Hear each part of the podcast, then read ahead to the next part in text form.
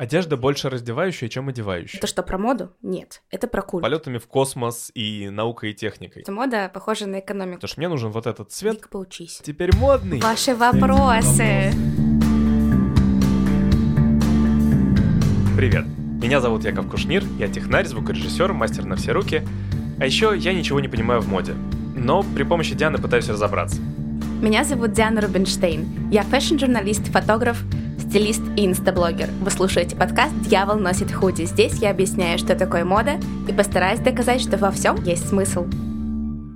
После того, как я монтировал наш с тобой прошлый выпуск, у меня на самом деле сложилось такое впечатление, что просто после каждого тренда, который ты называла, я тебе говорил, что ну все же это было, все точно то же самое, это регулярно вижу на улице, и ты только говорила, что да, так оно и есть, и типа просто чуть-чуть что-то поменялось. Ну да, либо что ты видел, например, кардиганы очень часто на улицах, но их не было, а, в магазинах, и два, их не было на подиумах в модный журнал. Сейчас они появились, то есть именно как тренд они вот снова выстрелили сейчас, условно говоря. Ну, по сути, опять же, люди и так это ходят, носят, но теперь тетеньки из журнальчиков и дяденьки сказали, что можно. А я тебе потом раскрою секрет, что ни тетеньки, ни дяденьки журнальчиков, до них еще все решено уже было. Ага. Э, я уже заинтригован. Мода циклична, понимаешь? В 90-х цитировали 60-е. Сейчас, например, у дизайнеров еще больше выбор. И может быть так, что, например, там один в 40-е уперся, другой в 70-е, третий в 80-е. Нет такого, что в одно десятилетие правит бал, как это могло быть еще 20 лет назад. Ты в какой-то момент сказала прямым текстом, что мода — это очень дорогая индустрия для тех, кто купит, потому что, типа, фрики, которым это надо. Ну да, такое тоже есть. Но мода — это, правда, одна из самых дорогих индустрий. Мода для меня вполне себе сравнится с экономикой в плане развития своего и каких-то трендов, в том числе экономических или модных. И она зависит так же, как экономика, от того, что происходит в мире. Сложно. Я пытаюсь переварить. Из тех статей, что ты мне присылала до того, как мы записывали, как бы там было значительно больше всяких разных трендов, которые мы в результате обсудили. Как ты выбрала, какие именно тренды мы обсудим? Я тебе секунду назад сказала про то, что мода похожа на экономику, правильно? Ну да. У нас есть макроэкономика, есть микроэкономика. Все верно. В трендах то же самое. Макро, микро и совсем микротренды. Получается, грубо говоря, вот эти вот тренды, например, на разрезы, тренд на бахрому, это оно такое маленькое, локальное, подходит скорее больше для того, чтобы сделать это на показе, а по факту носить это толком никто почти не будет. Ну да. Я в прошлый раз поставил Диану в тупик вопросом, а почему разные дизайнеры выкатывают одно и то же? Как такое получается? Диана подготовилась и сейчас даст мне ответ. Зачем ты всем сказала, что я подготовилась? Надо было сказать, что я это знала раньше, просто я об этом не подумала. Я слишком честный. Ну, как я тебе уже сказала, на вопрос про то, что дяденьки и тетеньки из модных журналов что-то решают, нифига они не решают. Они цитируют, и они — это уже последняя ступень, которая предлагает, собственно, людям. До того, как вообще тренд окажется у дизайнера, он проходит огромную-огромную цепочку. И начинается эта цепочка на улице. Есть специальные люди, специально обученные люди, которые называются тренд-вотчеры, то есть следящие за трендом. Человек выходит и реально просто смотрит, кто как одет. Помнишь, мы субкультуру обсуждали? Ну да. Опять же, также там считывают коды субкультур, анализируют происходящее вокруг, что модно, что популярно. Модно не в плане одежды, а модно там в lifestyle в целом. Далее он идет к другим людям, которые эту информацию уже анализируют и пропускает уже через какие-то суперсложные схемы, которым обучают в универах, в бизнес-школах, где учат бизнес-аналитики фэшне. Вот эта вот индустрия, она супер продуманная, супер выученная, потому что дизайнерам поступают трендбуки. И в каждом доме моды есть отдел, который отвечает за изучение трендов, за предсказание трендов и проработку этих трендов. Слушай, это все звучит слишком похоже на то, что пришлось изучить мне. Диана отказалась сама изучать вопрос понтона, а я залез в эту тему, и это оказалось, по сути, тем же самым, что ты сейчас сказала про трендбуки, потому что понтон выдает точно то же самое, он выдает по цветам. Расскажи, что такое понтон вообще? Да, вот, собственно, что такое понтон. Изначально понтон, когда она только вот была, это была типография. И в 20 веке у типографии были проблемы с тем, что вот как сказать какой цвет. Тогда еще не было там цифровых, где ты просто там в РГБ что-нибудь передашь. Надо было нормально пояснить, какого цвета должна быть вот эта деталь. Один чувак, я где-то выписывал, как его зовут, но забыл. Не важно. Решил заняться этим вопросом. Он купил как раз-таки типографию Pantone. И в 1963 году он выпустил некий справочник по цветам, как они должны выглядеть, и этот справочник должен был быть в разных типографиях, чтобы, неважно, как далеко ты, ты мог сказать, что мне нужен вот этот цвет, и этот бы цвет и напечатали. Дальше эта штука развивалась, и если там изначально было несколько десятков цветов, сейчас мы имеем несколько тысяч.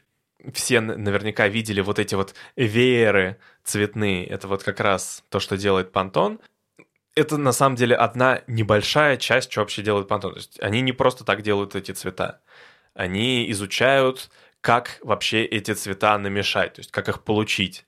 Они изучают, как эти цвета влияют на психологию человека в том числе. И то, что в основном говорят о Пантоне, это цвет года. Но цвет года — это у них маркетинговая штука, чисто придуманная, насколько я это знаю. Смотри, из того, что я изучил. То есть нормальной информации, точно так же, как вот о том, как делают тренды есть эта информация, как делают тренды, но, как мне сказали люди, которые в этой индустрии кучу лет, иди-ка поучись. Ну вот да, то есть спокойно вот так вот найти информацию, как они делают эти выводы, нет, но ну, потому что там явно нужно много учиться, потому что... Но это институт все таки сейчас. Это, это, да, он не просто так назвал себя институтом, потому что он институт, и там работают и химики с физиками, чтобы понять, как намешивать цвета, как это все работает. Там работают социологи, чтобы понять, э, какие в целом у общества реакции на цвета. Там работают психологи, чтобы конкретно реакции понять человека э, в рамках одного человека. И на самом деле цвет года это тоже не просто так. Это такая штука, что вот, например, в 2018 цветом года стал, они назвали его ультрафиолет. И это не просто так, потому что в конце 2017 была очень такая развитие науки, техники и вот всякие масковские запуски первые э, ракеты Falcon 9, Я и весь мир, весь мир за этим следил. И весь мир думал о космосе. И поэтому, типа, вот этот цвет, то, как изучил Институт Пантона, этот цвет ассоциируется с полетами в космос и наукой и техникой. И поэтому он, типа, в тренде. Соответственно, дальше. В 2018 году у нас вовсю появилась Грета Тунберг, которая привлекла внимание общественности к экологии. экологии. И поэтому в результате в 2019 году цветом года сделали цвет живого коралла, который типа ассоциируется с природой и так далее. И опять же, найти информацию о том, как они решили, что именно этот цвет вызывает ассоциацию подобную, я не смог, но вот оно в результате их исследований, оно так.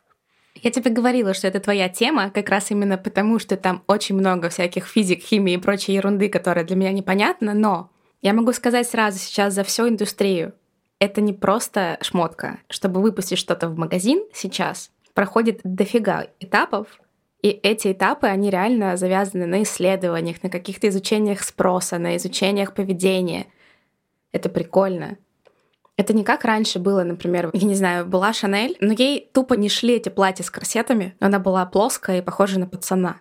И придумала она себе это маленькое черное платье. Она для себя шила, но подхватили другие, потому что были эти девочки тоже, которым не шли эти платья с корсетами. И понеслось, да, там она села на коня в пижаме, то же самое, тут же начали отшивать пижамы. Не было в ателье никаких других материалов, кроме джерси. Она начала шить из джерси, это стало популярно.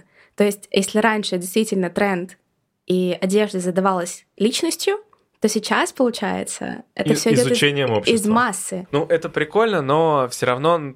Ну, у меня получается вывод такой, что вот, опять же, это получается, что мода, она такая запоздалая. То есть вчера была Грета Тунберг, сегодня это проанализировали, а завтра сделают то, что должно было быть актуально к Грете Тунберг. Но, с другой стороны, в общем-то, понимаю, что они занимаются не только анализом того, что было, но и того, как оно это развивается. Это прогнозы. Ты до этого правильно мне сказала, что похоже на прогноз погоды. трендами в моде примерно то же самое. То есть либо оно выстрелит, либо оно не выстрелит. Но чаще всего, если не выстрелит, то люди теряют бабки, поэтому за это очень сильно бьют. И нужно сделать так, чтобы тренд вышел, чтобы это выстрелило, чтобы это продавалось, чтобы бренд зарабатывал деньги.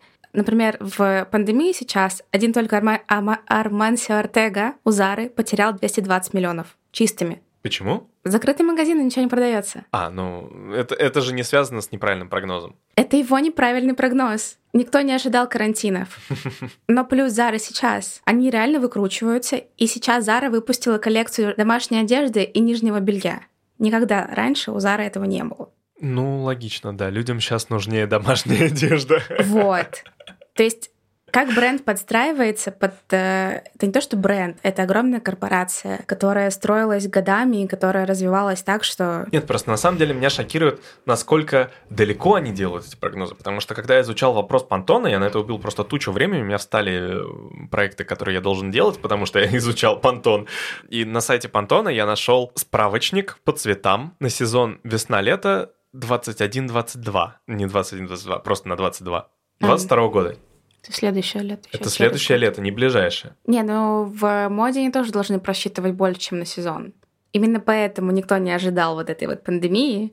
И, соответственно, коллекции, которые были показаны, они вообще были давно придуманы. И сейчас коллекции, которые вот проходили показы с сентября, до сих пор идут, Москва заканчивает.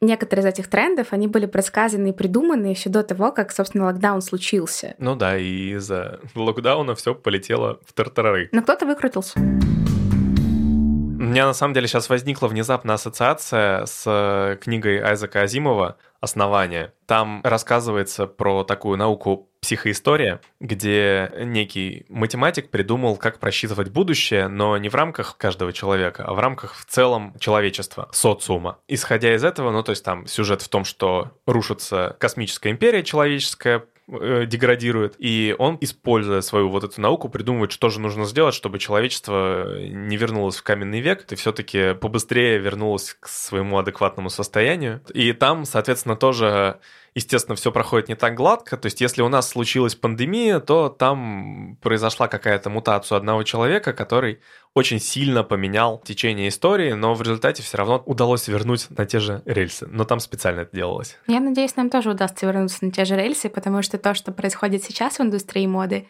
не нравится большинству специалистов. Я просто так, Диана, не материмся, бабушка слушает, я просто в замешательстве от этого всего.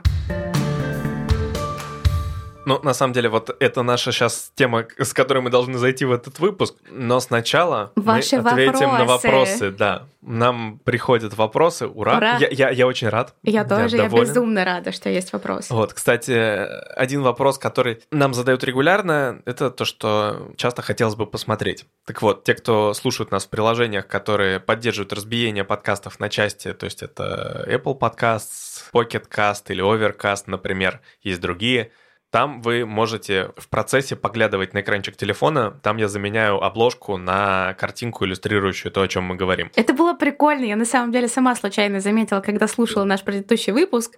Я такая слезла с самоката, а у меня там джинсы на телефоне. Я такая, ой. Да, в процессе, пока мы тут в Израиле сидели на карантине и не могли выпускать новые эпизоды, я изучил немножко технологий и он оказался как раз вовремя к прошлому эпизоду, потому что я не знаю, как без этих иллюстраций его воспринимать. Началось. Давай к вопросам. Давай к вопросам. Давай, этот вопрос задали тебе, ты и зачитывай. Его задали не мне, его задали к нам в комментарии в Телеграме вообще-то.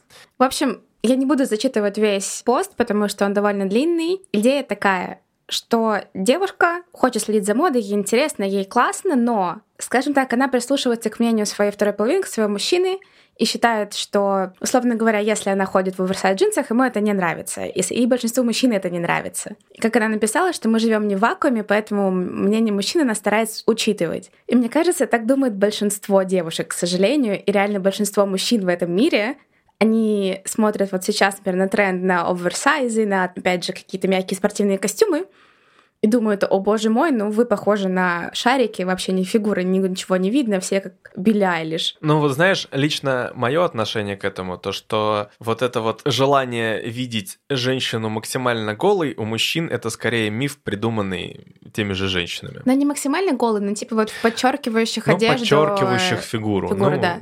Это считай... Типа скини, например, вместо бойфренд джинсы или там, я не знаю, вместо Одежда худи. больше раздевающая, чем одевающая. Но, Яша, это ты нормальный чувак. Я считаю, что далеко не я такой единственный чувак, которому все-таки важно далеко не увидеть формы. Конечно, мне приятно видеть формы, и нижняя часть моего тела реагирует, когда я вижу приятные формы.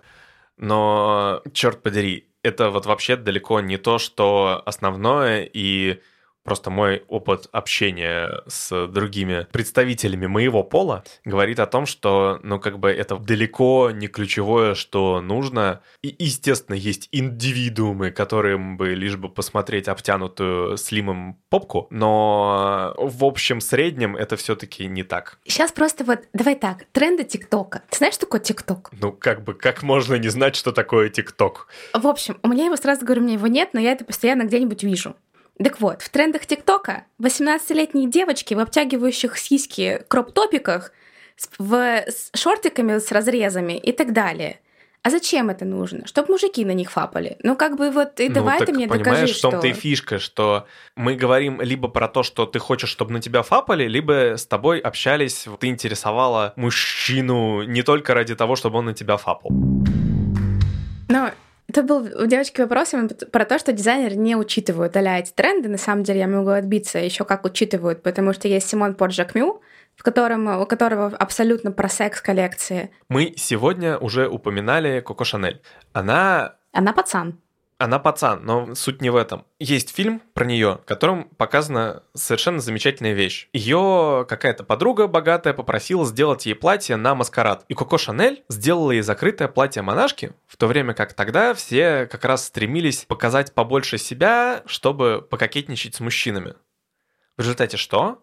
В результате подруга в монашеской закрытая привлекла внимание куда больше, чем та, которая себя продемонстрировала во всей красе. Оттуда, кстати, пошла история маленького черного платья, потому что это как раз было платье с длинным рукавом и с белым отложенным воротничком. Да.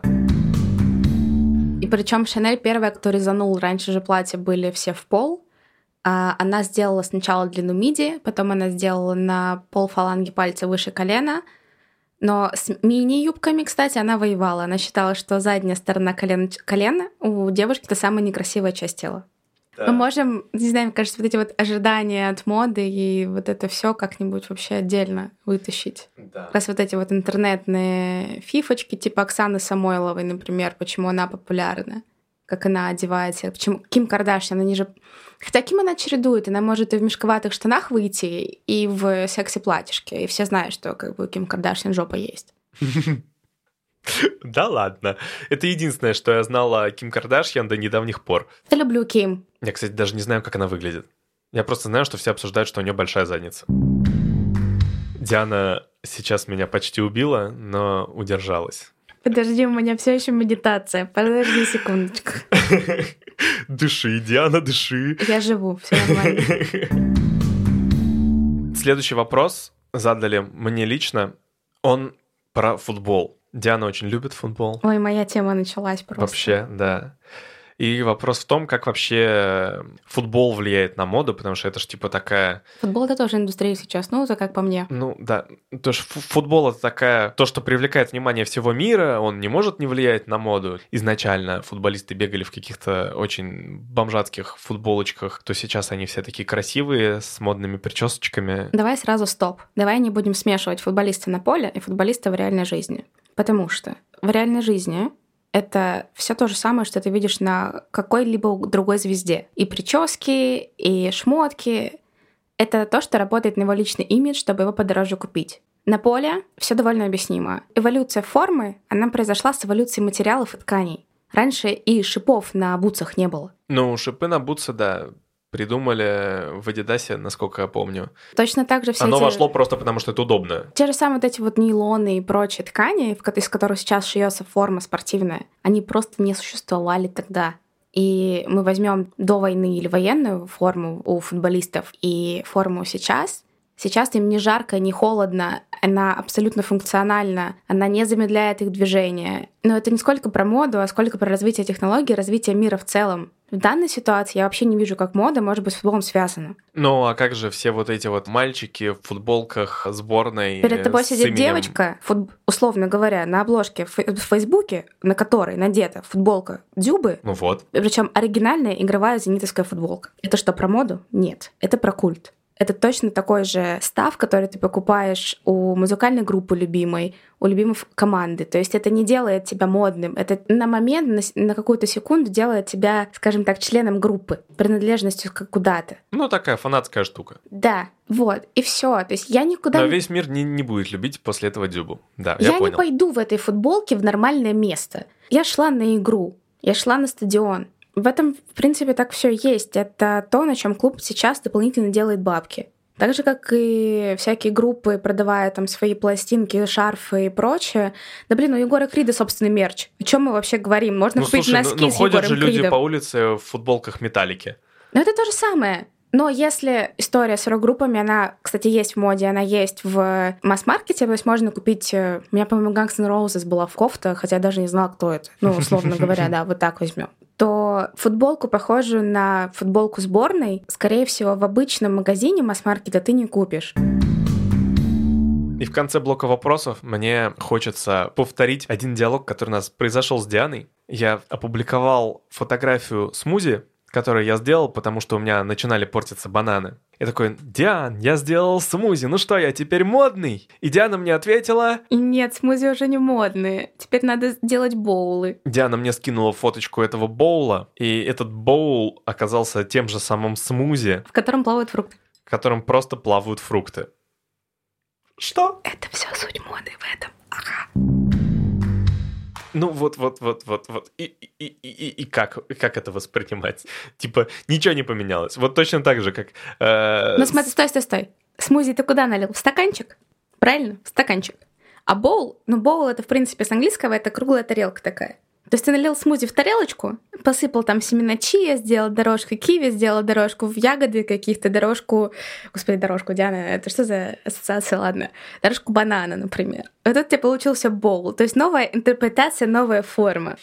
Вот она тебе... Вот показатель развития моды, собственно. Из смузи мы пришли в смузи-боул. Да, однако. Кстати, фоточка сейчас на экране. Выпуск снова длинный, поэтому, чтобы успеть его смонтировать, я разделил его на две части. Вторую часть услышите через неделю.